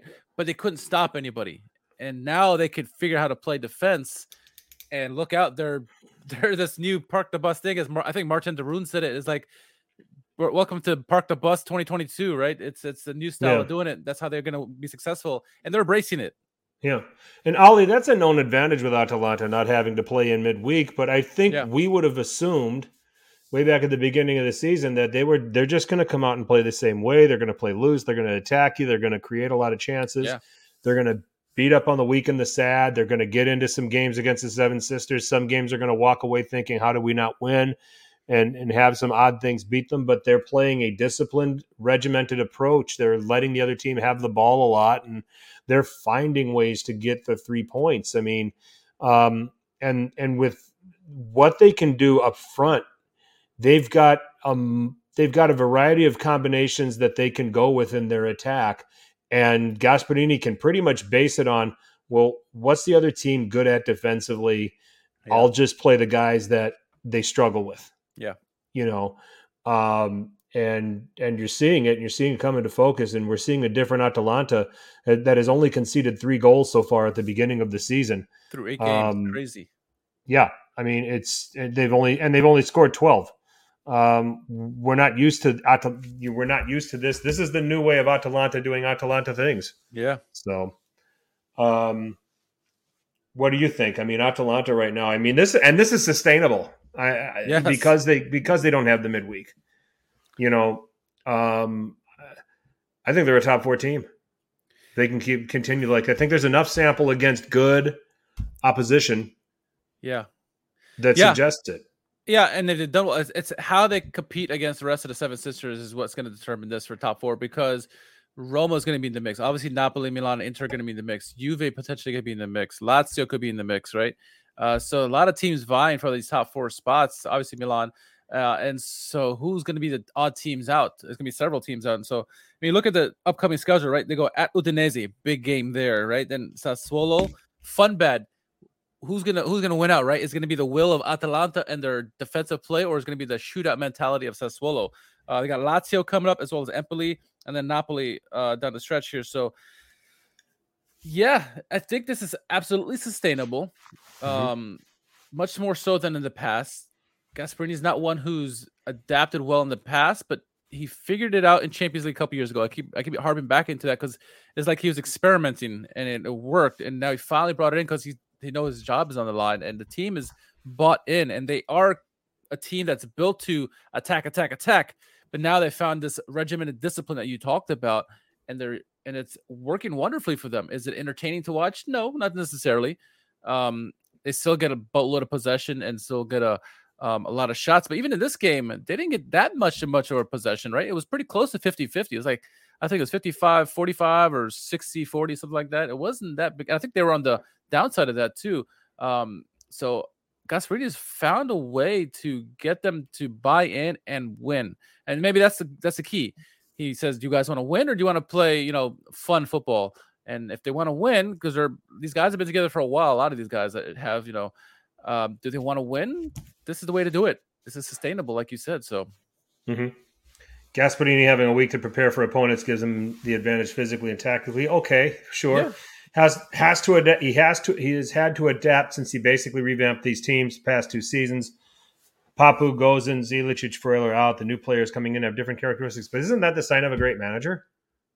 yeah. Didn't we just talk? And we just talked about this. But with- he's with finally. Mancini? I think if this was the past, Gasperini Yeah. would be still doing the attack, attack, attack mentality with Yeah. a week off, a week to prepare. And now he's finally adapted this year to finally go, you know what? I don't care how long we have. We're going to be rigid, be defensive, and not give up any goals. And that's how we're going to win. And Yeah. so, yeah, it's a sign of a great manager that you're able to adapt. You talked about the same thing with Mancini. Yeah. Um, the stubborn managers, Ventura, Giampaolo, those are the guys who are always looking for jobs because they cannot adapt to the change. No matter what kind of style you play, you're going to be sought out and fought and, and defeated, and you have to adapt and change your game. And if you don't, Sure. those who do are going to survive and do well. Gasperini finally learned it. Um, let's see how it does for the rest of the season, but it's about time. Yep. Yep. Definitely agree. Um, Sassuolo, Laurienté. I mean, Sassuolo at it again, just finding these guys, sticking them in there, playing in their system, and and and and getting results. So that other guy so the front three was a good front three i thought it was obviously uh Laurienté it was uh Pinamonti and on the right they had uh Ceide and those three guys were doing very well together obviously with with Frattesi lopez and Thorstvedt in the middle um again Sassuolo is very similar to Atalanta where they just plug and play anybody and it seems that it works right they pull guys off the street and they become stars um it's just nice to see what they do with Sassuolo and these guys like Laurienté uh, is really blossoming here. Last three weeks or so, he's been really getting some goals in here for for um, Sassuolo. So yeah, Dionisi has got some things going here, and I, I like what I'm seeing. Can they stop the ball more? We'll see. Uh, but offensively, they're fun to watch. just a uncharacteristically bad showing from Salernitana in that game when we were starting to think them Yeah. up really. Um, I still think highly of them. I I had them 12th uh, in my final standings, final predictions. We recorded I- this. Yeah, I still, well, I still believe in them. Uh, I, I, believe in the talent. So, Yeah. and I also said that Monza's getting out. Uh, I said just to, to keep the faith in there, and that's suddenly starting to look pretty good, isn't it? Sampdoria is not helping the cause. They're making everybody look good now. So I mean, Sampdoria, Bologna, you have to worry about. Um, there's a few teams in there that got kind of got thrown in there that you're like, ooh, they might help these uh, promoted teams uh, maybe poss- possibly survive. So Um, so Sampdoria, apart from Marco Giampaolo, uh, and do they did they announce a new manager yet, or is it just? I Giampaolo haven't said- heard, I'm going to haven't look heard that yet. up. Maybe Thiago But- Motta again. I don't know. Well, he's at Thiago Motta's at Bologna now. Yeah, yeah. I was uh, see if you can figure But, that out. But I uh, haven't. I have not heard. commentary on Giampaolo on another failed uh, stint. Yeah, he's just one of these guys, like we mentioned, like Ventura, who just cannot adapt. He had obviously a great stint at Fiorentina, or excuse me, Sampdoria the first time around, and it what got him the notoriety. Um, but going to Milan, got found out there, and then every other job he's taken, he's got found out. Um, and then so unless like Gasperini, he finds a way to adapt and change and figure out a way, he might be not looking at another Serie. Oh it should be hard for him to find a Serie A job. Somehow these guys who always fail seem to get a job. They're like the backup call. Um, so he probably will get another job again, but his days of getting a top end job is probably long gone now. Just because unless he can completely change his style and figure something out, it's not going to happen for him. Unfortunately, you know, Ventura's gone by the wayside now. Obviously, he had some age to him, um, but yeah, Giampaolo had some nice ideas. That Sampdoria team from a couple seasons ago uh, many seasons ago was fun to watch. They were. The, also, the guys he had were much younger and had uh, had the right players in the right positions. It's just, uh, yeah, the team doesn't respond to him, and obviously, this game is the the culmination of it, right? It just no one seemed to care or want to play for him. Um, I think Caputo got uh, taken off because he was very frustrated. I mean, it's it was his time to go, right? As was um, what's his name from Bologna who just left, uh, Mihailovic. Eventually, people just stop caring, and then they don't want to play for you, and then you can't be on a team that has a team that won't fight for the manager. So, what's the point to get rid of him? So, he needs to figure some things out if he wants to have uh, another job. EDF, Eusebio Di Francesco is another guy like that, right? Who doesn't change and he's been found out, then can't find a, a good job uh, again. So, uh, we'll see what happens to Giampaolo, but uh, I don't think we'll hear his name much in terms of the bigger teams in the league. Does Ferrero does Ferrero make a call to Mihailovic? Uh he shouldn't. Ranieri's available.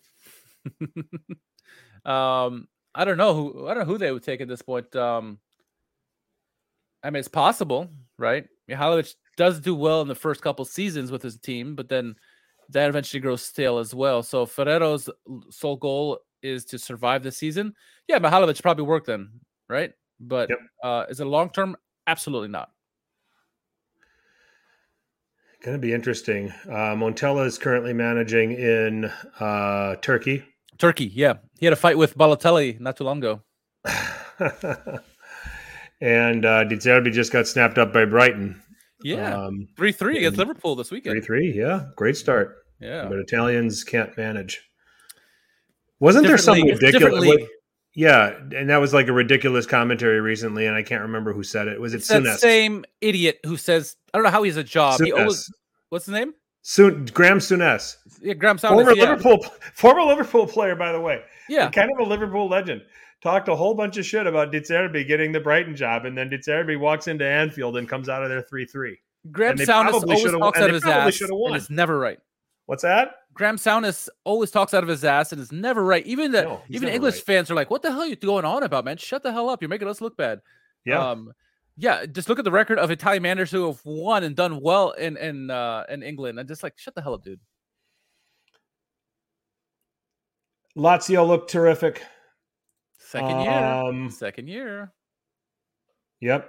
Another you know another second year thing here but uh how much of this do we look at it and say it is spezia? Sure. Sure. Absolutely. You can you can absolutely see that because spezia will be towards the bottom end of the table right? Uh but lazio have done fairly well this season. I mean look at some of the wins. Obviously they beat up on the lower teams like cremonese um beating hellas. They did have a nice win against Feyenoord in the in Europa League. Um, played Napoli tough. They lost two to one to Napoli in a tough game there. Uh, Inter they beat them three to one. Right, they got to hang their head on that. Uh, what else? Those are some of the most more impressive victories this year. So, yes, part of it is Spezia, but part of it is it's another year under Sarri, and Sarri's figured a way to get Zaccagni in the attack now alongside Immobile and Felipe Anderson. Sergei Milinkovic Savic is having another great year. They're finding ways to use Luis Alberto off the bench successfully. They moved on from some dead weight from last year too. And the defenders obviously got a better goalkeeper, Provedel. They got a backup who's actually pretty capable as well, uh, who should be the starter but injured, and now Provedel took over. This is a good team. Uh, they still have some missing pieces, but I think they're good. I mean, look at what they did to Inter, and granted, Inter are a bit of a stumbling block at the moment.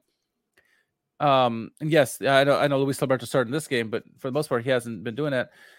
But Lazio is a better team. They're not quite top four. They're getting close, but they're good. They score goals, and they can they can they can hold they keep the opponent from scoring goals themselves. Right? Inter saw that themselves uh, in person, so yeah, I, this is a team to watch out for. Sarri in the second year have has always done well. We we talked about this even last year, right? That Sarri and and Mourinho would do well this year, and we're seeing that now. And we'll see how the Seven Sisters, the head to head, play out for Lazio, especially. Um, but I think they're they're legit. They're a legit team. They're going to be good against the bottom feeders, and they're going to make it difficult for the teams that uh, the Seven Sisters. So, um, yeah, I, I'm impressed with them so far. How about you? I am, but let's uh yeah, I mean the Inter win might not be that big a deal right now. Sure. Um they did lose to Napoli. They drew at Sampdoria. Um, they destroyed Cremonese and Spezia. And I guess if you're a good team, you better be destroying those teams. But over their next seven Serie A matches before the World Cup break, next week they're at Fiorentina. Mm. Difficult. Then uh, they've got Udinese on the 16th. They're at Atalanta. Uh, the Derby on November 6th. And then on November 13th, they're at Juve. So we'll find out gonna, what kind of Lazio we have. We're gonna learn what they're. We're gonna we're gonna know. I think over the next five to six weeks before the World Cup. Yeah. What we really have with Lazio. I, I yeah, I, I like it. Like what I'm seeing but let's see when the and and and, and mind you, they got to do this with having to play in the Euro, with the Europa League game sandwich in there too, which they're doing which they're doing fine with. Yeah, except for the except for when they play Midtjylland. At least maybe as long as they don't play Midtjylland, I think they're they're going to be fine. So, yeah, yeah. Um, but yeah, I mean, there's there, plenty to dissect right now. Uh, you know, with how things are going, and we've got Udinese traveling to Hellas Verona. Um, quick look at that one tomorrow, Richard. I uh, man, i am going to drink the Kool Aid here with you, and, and Udinese will win this, but they'll win two one. I mean, I think that Verona will make it interesting, give them some difficulty, being that it is at the it is it is at the Bentegodi. Um, but I I think that Udinese still come away winning this. So yeah, I agree. Odds makers have Udinese at plus one thirty, not minus one thirty, plus one thirty those of you that are those those of you that are into wagering, get on that. Explain for, that in layman's terms. Uh, so you bet hundred dollars on Udinese. Uh, you win if you you're betting hundred dollars on Udinese to win 130. Okay. Okay. So basically, you put in hundred, you're going to get 230. The hundred cool. you put in plus another 130. Okay. So I like that. Um, I don't. I and I like I, I said two one to Udinese, so I like the over two and a half at minus one twenty five. But um, if you think there's going to be a lot of goals in this, over three and a half sits at plus two hundred. Uh, so if there are, it's Udinese scoring them. And yeah, if there are, it's Udinese scoring them. If you think a three one, if you think Udinese can win this three one, then yeah, over three and a half sits at plus two hundred. So let's let's say, for argument's sake, that Udinese win. They'll be on 19 mm-hmm. points. So your top 10 will look like this Napoli 1 at 20, Udinese 2 at 19, then Atalanta, Milan, Roma, Lazio, Inter, Juve. Atalanta have 20. Oh, sorry. Yeah, yeah, yeah. 20. They do have 20. It's right. Um, but yeah, it's going to be a, a not top 10 that we're used to. And um, Juve are 10 points behind Napoli. Uh, I, I know everyone in England and Liverpool, Graham Souness, uh, they're worried that they're 10 points behind Man City. Juve are 10 points behind Napoli too, but uh, I think Udinese seven. are sitting pretty seven, seven now. Yeah. Mm-hmm. Okay, but so Udinese is sitting pretty where they are right now. I don't know if they're top four material, but they're certainly a European place material. We've talked about this. Uh, good squad there. Um, but yeah, interesting top 10. Yep. See, Udinese as promising as this looks, and yeah, they've had a lot of impressive wins in this run. I think they're the team that if this you know if, if, if they're if they're still hanging around in this at at, at or around let's say match week 30 then yeah it's it's yeah. serious and it's probably going to happen because we've seen charges like this by these you know kind of the middle t- mid-table type clubs the traditional mid-table type clubs and we see them peter out at some point so you can't totally rule out the fact that that that is an outcome so um you know for as good a squad as they have, it takes a De, you know a Deulofeu injury in particular really changes the dynamic of this team. Mm-hmm. Um, you know they're they're they they don't have the depth. You know, you know they're going to need to be healthy over the course of the entire season to sustain. You know, in, in order to have a chance to sustain this, in my opinion, I, I you know I'm not I'm not trying to downplay the start that they're off to. I'm not trying to downplay your prediction. I'm just trying to be realistic. They get some key players getting hurt. Some of these midfielders that they use, Udogie uh, you know, gets hurt, but Cal gets hurt in the back. You know, some of these guys that they tend to tend to lean on, it, they don't have the resources that an Atalanta have. Say if if they run into injury problems or a you know or or a Milan, we're going to see with with some of the injuries that they're having what they're made of right now. So um, it's a little bit of a different proposition for someone like an Udinese to have to overcome that kind of adversity. So that's you know when that that stuff starts to turn up. You know, are they still going to be the same? Something to look out for tomorrow. Uh, Udogie is on four yellows of the season. He gets another yellow. He could miss the Atalanta matchup, which would be a big loss for Udinese uh, where they go to the next week. So just keep an eye out for that. That is huge. So, okay. So goals of the week. Cheers, Daniel from Australia. Uh, yes, goals of the week. Uh, let me uh take the Daniel Peters here and pull up my goals of the week. Um, I did have a, okay, my honorable mentions. All of Juventus's goals, honorable mentions. They're all good goals. Uh, all Sassuolo's goals, they were all fantastic. Uh, Caprari's volley and Bajrami's free kick, all honorable mentions. Top five is as so. Number five, Romagnoli, his volley. Anytime a defender can do something like a striker, you're gonna get kudos from me. Uh, number four, Anguissa's goal from Mario Rui. Mario Rui continuing his fantastic form. Wonderful cross into Anguissa who puts it away. Number three, both of Milan's winning goals in, in stoppage time. Ballo-Touré and Leao, fantastic uh, goals by both of them. Number two, the uh, wonderful assist and the wonderful volley from Dybala uh, from Spinazzola. That's number two for me. Wonderfully done. And then the winner – is the winner of that game. Chris Smalling, wonderful cross in by Pellegrini, and put the, put it away in a big game like that. Uh, that gets my goal of the week for me. Chris Smalling header against Inter. Wow, we are we are different here. Um, we are. Uh, let's see. I did have the uh, Vlahovic team goal coming in at number five. Uh, the Dybala volley at number four, Smalling's header at number three, the layout chip at number two. Uh, wonderful free kick by Nedim Bajrami. Uh, yeah. You know, to to really set that stoppage, really the start of setting that stoppage time in a in a tailspin. Yeah. Uh, so Bajrami gets my vote for goal of the week. Uh, okay. The free kick for Empoli and a losing effort, of course. Sure. Um, but nonetheless, uh, wonderful strike. So. Yeah. Um, a couple of honorable mentions there. The the the, uh, the Romagnoli volley is an honorable mention there for me, uh, as is uh, the two key saves from Tatarusanu. Oh, um, oh yeah, yeah, yeah. Want to make mention of that? You know, standing in for the guy who's been the best goalkeeper in the league for the last year and a half, and and being able to being able to do his job and play his part. So, real quick, Richard, let's get in. Let's break down Europe. Big games. Hmm. Um, they are big. Oh, games. you can hear me. Scr- I was scratching my arm. Sorry. I didn't realize that was that loud. Uh. So okay. Um, so Champions League. Yeah. Uh, let's start with um, Tuesday's games. Uh, group B, Napoli, top of the group, travel to Ajax. Mm. Um, Ajax shredded Rangers uh, in their opening match.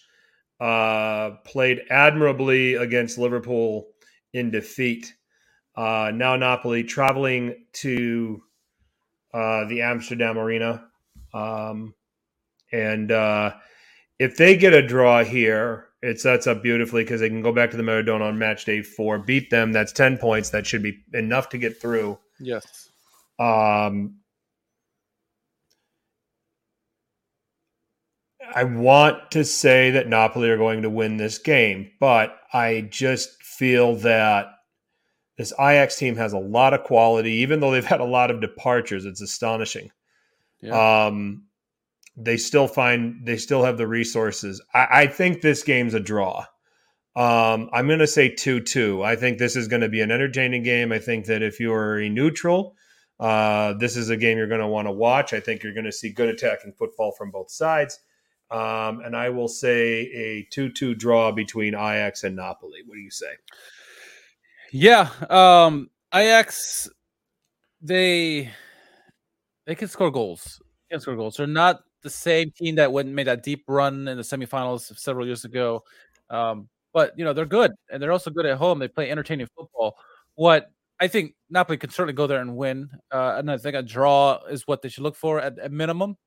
Um, but be prepared that Ajax may try to open it up and want a shootout. Um, because Ajax can can can can play like that, and so can Napoli. I think Napoli has obviously the defense to handle it, but what they don't want to do is get into a wide open game where it's a three-four game, uh, something like that, where Napoli are playing out of their their their norm. Uh, I think Napoli need to focus on what they do well, and they can get out of there with a either score draw or even like a two-one victory. Uh, but if you if you play to what Ajax wants to do, you could open yourself up to some goals that you normally won't give up. And so they have to be very wary of that. Yeah, they lost Antony and uh, several other key players throughout the years, but they can just keep finding new youngsters to bring in and, and take the place, right? Uh, they, they beat up on Rangers. You said four goals against Rangers. That's pretty good. Rangers is not a bad team, and so you put four goals past them. That's don't don't take that lightly. So, I think they can. I'm gonna say score draw with potential of winning two to one, but there's also a possibility they could be a four three shootout. I'll pick. I'll pick. Come on, come on. one one. One one. Okay. That's gonna be all scores possible. okay, there you go. you're just trying to. You're just. You're just trying to. You're just That's trying to cover bets. all your bases. That's right. You're you're hedging. I, I get it. Inter at Barcelona. I think this is a, this is at the San Siro, but I think this is a problem for Inter. This is a Mm. Barcelona team that their only loss this season is at Bayern. You can forgive them for that. And they got a new striker too. Hmm. Yeah, some guy goals. named Lewandowski. Yeah, I never heard of him. Um, Barcelona have only conceded one goal in La Liga this season. I think that that's you know you talk about some of the attacking players that they can boast, like Dembele and Lewandowski, and you know they've got Gavi in midfield, and they've got they've got quality, they've got quality all over the pitch. They can also probably set up, and, and with an Inter team that's really struggling for goals. Let's let's face it. We just talked about this, and against a Barcelona team that's you know defending well, diffusing things well.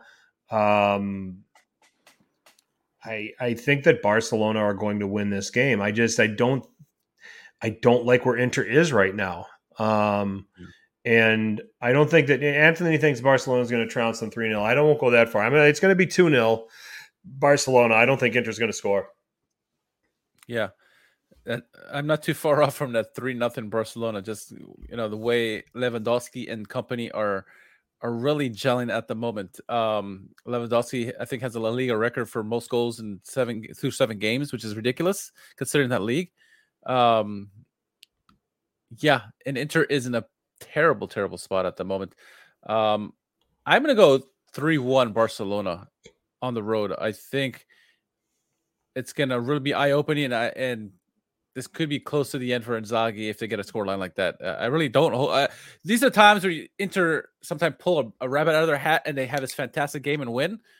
It'd be nice to see that, but I Yeah. I just don't at this moment for the reasons you brought up. Barcelona's been stellar defensively. They can score goals. They got so much talent all all up and down the pitch. I, I'm I feel for Inter at this moment. And I think it's gonna be three one. 3 1. Okay. So you're at least giving them a chance to score a goal. I, Yeah. I, I don't think They're at score. home. They're gonna score. I think. Okay. Um, we'd all love to see Kessie score the winner, right? Uh, That would be great. Um, that'd be great. Okay, so moving on to Wednesday's games, Milan travel to a Chelsea team that I think are still trying to find themselves with the new manager Graham Potter. Um, but Milan have a lot of injury problems. uh, that they're navigating through. Um, Kalulu and Tamori will play together in in the center of defense tomorrow.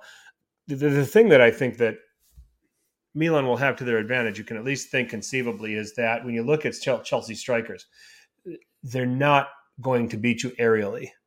So this doesn't, you know, yeah. a, a Kalulu Tamori partnership is going to be fine. Um, it's the health of the rest of the team that concerns you, and can they, you know, can they put together a team performance over 90 minutes uh, on the road? It's it's I don't care where Chelsea's at right now. It's still at Chelsea. It's still going to be a tough place to play, a tough out. Tomori returning to Stamford Bridge. So is Giroud.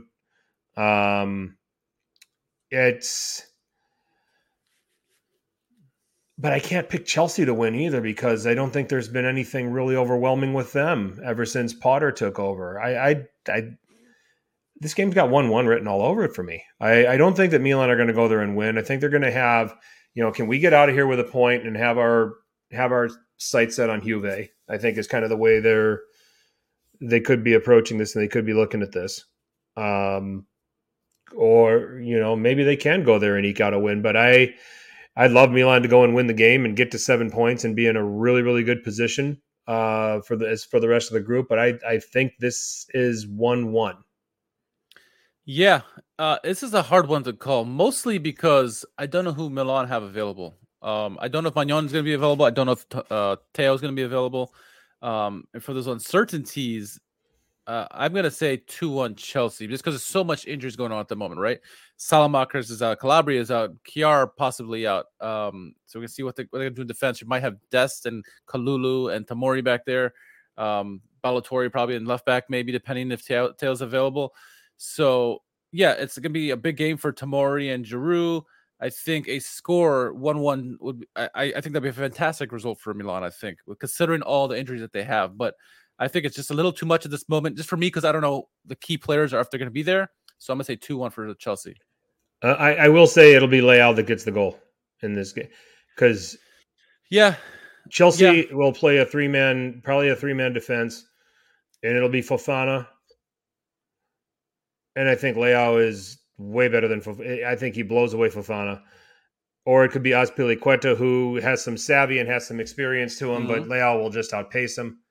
Um, and I would love it if they Graham Potter just had this idea in his head where Reece James should play back there.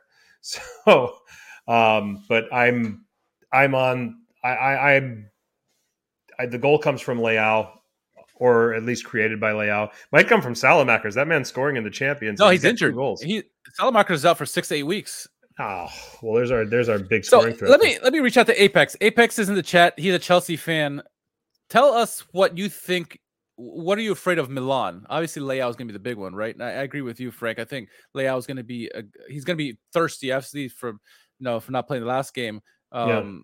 So he's going to be hungry, and him and Giroud, I think they have the opportunity there. But I'm curious from Apex what he thinks. Eh, what's his biggest worry with Milan? I agree with you. Potter hasn't done anything to me yet that says, "Oh shit, this is Chelsea from old." No, it's not. It's still a work in progress. Yeah. Um, and I think Milan and Pioli are going to set them up stoutly, where it's going to make it difficult for them. Um, again, I don't know who the key players are, but I think um, that's a great shout about Leao. I certainly he's a game changer. He's a world class game changer, no doubt yeah. about it. Yeah. So we'll have to see. It'll be interesting to see what he has to say. Juventus hosting Maccabi Haifa at the J. They're going to win 2 0. I, I, you know, I, I just. Maccabi or Juventus? Juventus. Okay. Um, I still say this, and I, I, know Maccabi gave a great great account of themselves against PSG in match day two, but um, th- I think they're lucky to be in this group. I think they were lucky to get past Crvena Zvezda in the playoff. Um, you know, and uh, they're they're they're making up the numbers, and Juve will get their first three points. Yeah, yeah. I mean, you look at the goal differential minus four for Maccabi right now. Um, it's not an easy group for them at all. They've if been they competitive. Were, they have been. If they were at home, I would say a score draw or a win is possible. But Juventus feeling the mojo, I guess, from this past week. I don't know. I don't want to sip the Kool Aid just yet, but I think Juve should be able to get a wake away with like a one or two nothing victory. Hmm. Um, yeah, so they'll they'll get their first three points and shouldn't be a shouldn't be an issue for them there. Match day three in the Europa League. Let's jump into this real quick. Uh, actually, what happened here? Okay, there we go. Group stage match day three. Lazio traveled to Sturm Graz. Um, and then we have Roma, who is at home against Betis. Mm. Um, that's a Ooh. tasty one, isn't it? Yeah, yeah, Um, um, yeah. Let's start with Roma. Um, Betis beat Helsinki. They beat Ludogorets. Um, they Roma lost to lost at Ludogorets. I think Betis had the fortune of getting Ludogorets at home. That's a tough place to go play. Um, and then they won away to Helsinki. Um, I think that Mourinho doesn't change what he does in this game here. And I think that that will be to Roma's benefit. I think that they can beat Betis on the counter. I think Betis are going to score a goal here. I, I'm going to go with Roma winning 2 1. Where's the game being played at? It is at the Olimpico. Okay. Um, yeah, this is. I, I think Mourinho will does well in these kind of games. It always does. Obviously, they they won um Conference League last year, but this is a pretty good Betis team. I think they're fourth in La Liga right now. They've they nearly beat Real Madrid a couple weeks ago. Um, they're a good squad. Uh, I can I can see a score draw for Betis in this one at the Olimpico. If they were a home Betis, that is, I would say a victory for Betis. But I think Betis are a good team, uh, and I Yeah. think Roma have a high, obviously playing against Inter, um, and there might be a natural drop off because Betis isn't the flashy name that Inter is. Um, but uh, yeah, don't be surprised at how good Betis are, and I think a one-one game I think is going to suit both teams actually. Sure. Uh, and then Lazio traveling to Sturm. This is a like, who are you and what are you actually with both of these teams? I mean, we just talked up Lazio and how well they've been playing domestically. Mm. They they beat Feyenoord four two, but then they get battered at Midtjylland. Yeah. Sturm beat Midtjylland at home one 0 but then they get battered at Feyenoord six 0 Um, so Uh, your guess is as good as mine. What happens with this game? Um, yeah, how serious are Lazio taking this? I don't know. I if I just look at this on talent, Lazio win this game, but I'm going to say it's going to be three two. It's going to be. A, I think there's going to be a lot of goals. I don't think Lazio will have all of their attention on this game, but they're going to just have just enough quality to win and not allow what happened to them last time when they traveled um, for a match here in this competition. Yeah, no, that's um trying to see what the, the game is at uh on the road for Lazio, right? Yep, it's in it's at Sturm Graz. Yeah. Um that's it's interesting. I mean, you know, Sarri wants to win anything he can win, right? Uh, and so you know he'll be wanting to win, but will the players get up for this? And it's Sturm Graz. It's not a flashy name that you a team that you want to get up for. It's gonna be difficult, I think, and it's gonna be on the road. I don't know. I'm I'm with you. I don't know what to expect in this because look at the results of all the games in this group, and you're like, "Psh, flip a coin. Uh, I'm gonna say I'm a hope Lazio heads are in it and that they find a way to win two to one. Maybe I feel I figured there'd be goals in this game, but I I'm hoping Lazio can figure out a way to get this done. But I don't know. Roma traveling to Hearts in the conference league, or not Roma, Fiorentina traveling to Hearts in the conference league. I, I give up. I mean, they they drew RFS after I know should have been out shooting them like thirty-seven to five or something like that. Um, and then uh, they get battered in in in Turkey at Basaksehir. I'll, I'll give them a two-two draw. I Okay. it's about the best I could think of. I don't. I mean, I, I don't know enough about this Hearts team. Um, I know that they've got a win against RFS, uh, and that's about it. Uh, again, I agree with you that. Um, I don't know too much about Hearts, but um, Fiorentina can create chances. We've seen that not only in Serie A but also uh, in the Conference League. Two one for them too. Sure. Two one. Uh, Apex finally got back to us. He says um, he's afraid of Leao because obviously he's a game changer. One of those players that has the qualities and always dangerous. He says he definitely thinks Sterling can exploit Dest if that's who is the right back for Milan. Uh, Sterling with the pace, obviously, and the talent there, something we should be worried about as Milanisti. And wraps it up by saying uh, they played a four-man defense in their last game, and they could see us see them deploying it uh, to have the numbers in the midfield. So yeah, that's possible. I think the midfield is going to be the, the key. If Chelsea can overpower Milan in that midfield, that would help them take the game. But it's going to be a close one. Yep. Yep. Yep. I, I is that okay? Uh, just to have more numbers in the midfield, I can see that too. So, yeah. Um, we shall see. It'll be uh, it'll it'll be interesting. Uh, so a lot of midweek action, a lot of great games next week too, Richard. I mean, mm. and programming note, I won't be here next weekend. Um, I'm traveling for my. I have to go do my real job. I'm going to be on Juve. the road. What's that? It's Milan Juve. Yeah, I know. I know. I'm ditching you for. I'm ditching you when Milan Juve Inter at Sassuolo, one of Inter's Inter's bogey team. Mm-hmm. Hats on the slate. Udinese uh, and Atalanta. Uh, yeah, that's correct. Atalanta at Udinese. Uh, you've got, uh, and I think that's it. What was is there a Monday game here? Yes, Fiorentina Lazio on on Monday the tenth too. Ooh. So I mean, so yeah, uh, I know you're going to bring on an esteemed guest uh, to, uh, to to help you work. Yeah, yeah, we'll reveal it later in the week, but uh, we're working on some things here. So, yep, yep. So, uh, but uh, any thoughts on those on those games looking ahead? Uh, Milan Juve could end up being a grind. Um, yeah, I think really, I, I got to see how. I, I, it's hard for me to lay a prediction on it this far in advance. Yeah, I think Milan are certainly depleted. That it's going to be a, a, difficult game for Milan. A grind. It's going to be a grind, like you said. I think I can see a, a, draw in that game because of the injuries to Milan. I think Milan had their full complement of players. They could win this game, um, but I think a draw is very possible, especially at home. Uh, Sassuolo Inter. Ooh, that could be a that could be a barn burner there. Uh, defense optional. Uh, Udinese Atalanta is going to be low scoring game there you'd be lucky if you get a goal in that game, honestly. Mm-hmm. Um, and then what was other? That was the other main one, right? Fiorentina, oh, Fiorentina Lazio, Lazio. on the tenth. Yeah. Um, I'm curious how Lazio plays on the road in this one. Um, I'm going to say Lazio win that game two to one. Hmm. Okay. Um, it's early, like you um, said. What's that? It's early, like you said. It's a week away. Yeah. It's a long, long. A lot can happen in this next week. See how these teams do in midweek. Yeah. So all right. Well, we've we've gotten through all of that. Let's uh, wrap it up with America's, or actually the world's most America's hashtag game.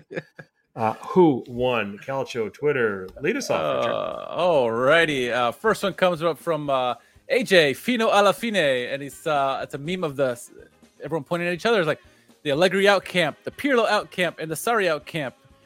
The Juventini just don't know who they want as their manager, uh, nice. and it's everybody pointing at each other. So it's funny nice. All right. Uh, moving on. Uh, we've got uh, Inzaghi would rather play this. Perisnich saying Inzaghi would rather play this man. Uh, it's Handanovic with a ball already back in the net in the back of the net. in response to uh, most saves so far in 2022-2023 Champions League, which is Andre Onana. Yep. Um, Big Show replying, "Please reconnect to a controller." so funny. It's because it happened. It's happened to me before. So yeah, that's great. So would this be like a team effort, What's or that? is this narrative? Is this is this Big Shows? This is Big Shows. This is Big Shows. Okay. Yeah, yeah, okay. yeah. Big Show once again bringing it. Uh, all right. This one is a good one. Long time ago. This week's couple of hours, the day Juventus died. Listen. When Juventus used to make me smile. And I knew we may have a chance if Pavel Nedved went to dance and grope another young lady's tits in a bar. What the hell is oh this? But September thus far has made us quiver with every match we don't deliver. And it's bad news on the doorstep. We couldn't take one more step. I can't remember if I cried when I read about the financial side, but something touched me deep inside the day Juventus die. Bye bye to the black and white sky. Drove my Rari to the mare, but the mare was dry. In good old Pavel, grabbing tits, dancing spry, singing this'll be the day you let die. Staring at the screen.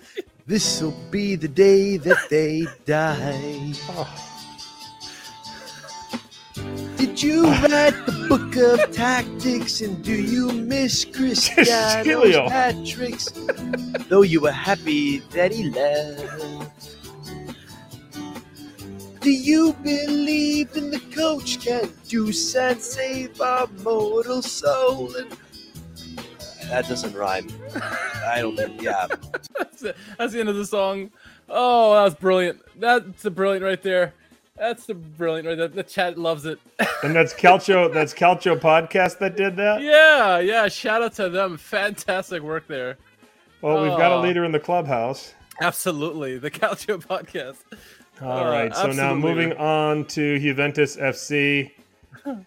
Sempre pronto a segnare Mirko Vucinic. And you watch it because there's um, illegal play here. I'll turn the sound off. So Juventus never even stopped the ball. The, the goal never should have happened because you know when the play stops, you stop the ball, then you get the free kick. And Pirlo never stopped the ball. He just kicked the ball. The referee allowed it to go. Watch, look, it's rolling, rolling, rolling. Okay, I'm gonna go. And so that's the way they celebrate Juventus by showing these cheap goals. And that was, that's me nominating them. So Uh-huh. all right. All right. Uh, you got the next one there? Yep, Eurofoot came out with uh, Jose Mourinho has made a shock feature in rapper Stormzy's new single. Um, Jose. So I prefer really not to not to speak. If- anyway, he's in the video, and uh, this is Joe Cappuccino says Allegri if he were in the video. Don't film it. Why are you filming? Are you crazy? You'll get arrested. nice there, Joe. Oh, okay. Thanks, Joe. All right. I uh, just want to remind everybody we really have high standards at Serie A Sit Down. And I wanted to remind everyone of this only but goodie. Uh, Don Totti. I think I was drinking this night and just remembered having this in my files on Clipbox and just wanted to put it up there. So, Uh, all right. Next is uh Yanimal uh nominated this from Gianmarco and it says uh the US haven't been beaten this badly by Japan since Oh well. oh, God. Yeah, I know.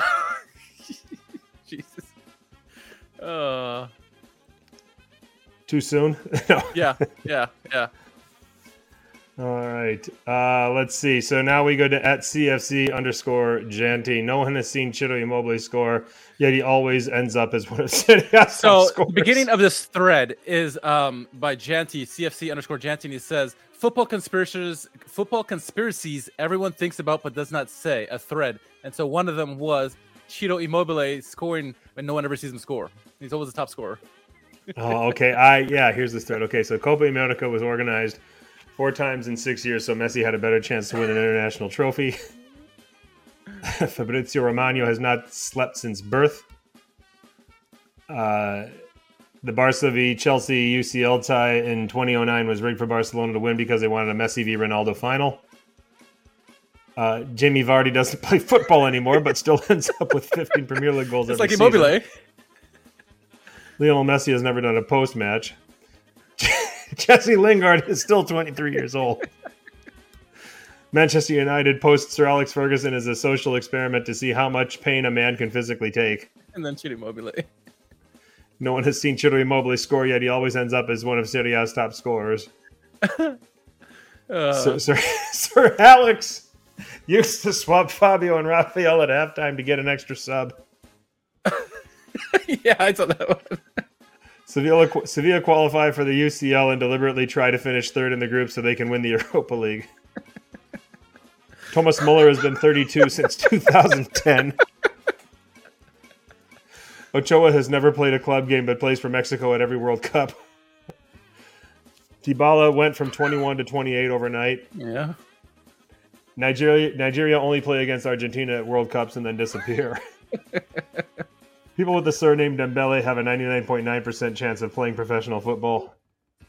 Sergei Milinkovic Savic is always linked with every club, but no one has seen him play football. Poor Lazio.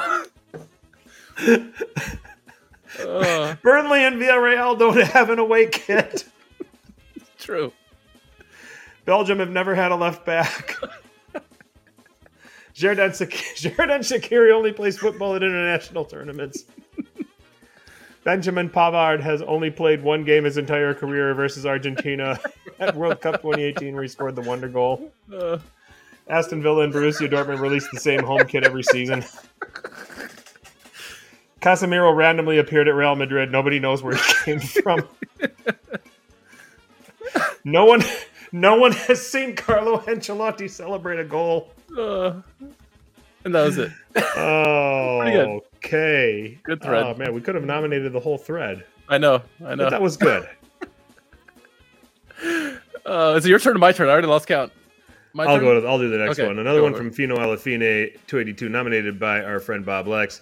Allegri dragging Chiesa, Chiesa to the Milan match. It's in the bed, can't move. You have to play. Get in there. All right, Bob Lex with another nomination. This one again, AJ. Uh, it's Allegri looking at a butterfly. Striker. Is this my new left back? Uh, when will Milik play left back? At Semprista, these chants are getting more and more realistic. Da Itália do mundo, dois campeões europeus mundiais frente a Oi. frente, Juventus Milan. Eu sou Gustavo Villani, ao meu lado, craque e amigo Caio Ribeiro. Fala, Guga, que jogar. I don't know if you heard it. It's Allegri, Vafanculo. That's so realistic. So I'd love that to sh- turn up in the video game. That would be awesome. All right. Um. Okay. So. Um. Uh, so the four four two says uh, the Blues face stiff competition for the Brazilian star as rivals enter race, and they have a picture of Leao. He's Portuguese. Uh, and so Abdullah says, "Hey, at AC Milan, they want the Brazilian star. Give them Junior Messias and don't hold the player hostage." uh, Oh, let's see here. Um, let's see. Okay, so at uh, Rossi USA, uh, Roma shredded Inter and turned Uncle Sharma into Uncle Shawarma. Uh, let's see who else. Ah, Martin V in the house says De Zerbi was escaping from grenade uh, from grenades four months ago, and he's already humiliating Liverpool at Anfield. But Allegri needs time to beat Sampdoria. and Oh. finally, at Dirono, Martin Diron once again getting nominated. Uh, Park the Bus 2022 edition. They're embracing it. Yeah. they are embracing it. They're buying in, aren't they? They're buying in. I mean, Oh, a lot of good ones the this week, but I think there's one winner for me. Calcio podcast. Calcio podcast. It's, it's it's not even a contest. so we Oh, will. my Uh, I'll go ahead and retweet that, and you go ahead and uh, speak to the people, please. Oh my gosh. I'm gonna turn take that music off so I don't listen to that again. Uh yeah. Uh shout out to everyone in the chat, obviously. Lots. Thank you everybody for uh, following us. Um yeah, stay tuned. We, we are gonna try to post some videos here and there at odd times. So you probably have to catch them in the replay unless you're up all the time like I am. Uh started with the Inter Roma pre-match um preview, I should say uh, last Saturday. But yeah, podcast will remain at the normal time, Sunday at eight thirty. So don't worry about that. Keep that consistent. Um, Dad, go check out the video. If you haven't checked it, yes, the game is over, but you can go check it out. Um, Yeah. and uh, also the the Kvaratskhelia conversation we had. So you know. We talk about a lot of good topics during our podcast. Our podcasts are long. We're going to share some of these clips that we have because we have some good conversations in our in our and throughout the podcast. And Kvaratskhelia uh, discussion with Rafa a couple weeks ago uh, it's a big hit. A lot of people are watching on YouTube uh, it's every day. A lot of people watching. So, uh, uh, good conversation there with Rafa. Again, thank him for coming on and uh, talking good Napoli and uh, talking about KK77, uh, uh, the Georgian wonder kid who is uh, doing doing things in Serie A. Five goals already in Serie A. So, uh, look out for them. We'll just call him Dave. Dave. that's what. That's actually. I think that's a Chelsea chant with Azpilicueta. oh, okay. Dave. We'll just call you Dave. We'll just call you Dave. Kalia. We'll just call you Dave. I like it. I like it. Oh man. All right. Well, we'll put a Uh. bow on this edition of Serie A Sit Down before I start singing Dean Martin or something like that. Yeah, Richard, anything else to uh, plug? Um, no, no. Shout out to my wife. There you go. Yes. Yes. Th- th- thank you, Mrs. K, for taking care of the kids so that Not that Richard she listens can. to uh, us, but What's that? not that she listens to us.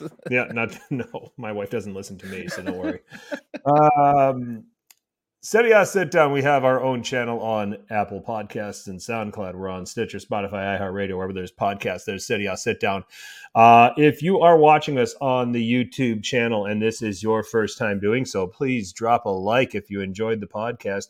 Also, subscribe. Click the notification bell. As Richard said, lots of video drops are going to happen. We take segments of this podcast, little clips uh, that people can watch and, and and listen to and enjoy. Uh, you know, so that's a, it's kind of a nice way of, of of getting around. You know, listening to a or watching a one hour and fifty minute podcast. I'm, I'm Italian. I like to talk. So yeah, yeah, yeah. so It's a sit down. It's not to stand up and talk. Yes, yes, yes. We're not in a, we're we're we're not, in a hurry, here. We're, Nah. we're we're this is a sit down. We're sitting down and discussing this. So And drinking. Yes. Uh, at Seria Sit Down on Twitter or Instagram. Questions, comments, uh, future topics, anything you want us to cover, uh, please hit us up there. Hit us up on Facebook too. Um, And uh, that's that. I'll be back with you in two weeks. Richard, you'll be back next week. I will. Same With time, guest? same place. So With guests, I, yes. Um, I will. Uh, I'll write a few things down about the games this weekend. Okay. So Look out um, for that- some fan cam reactions from the Inter Roma game as well, coming up in the next day or two. Wonderful. We're going to get the fan cam thing going again. Yeah. I like it. Okay, great. Um, so that will do it for this edition of City uh, Sit Down. And uh, uh, enjoy the uh, European matches this week. Milan Juve next weekend, among some other really big games. For Richard, I'm Frank. As always, tell your paisans about us. Ciao.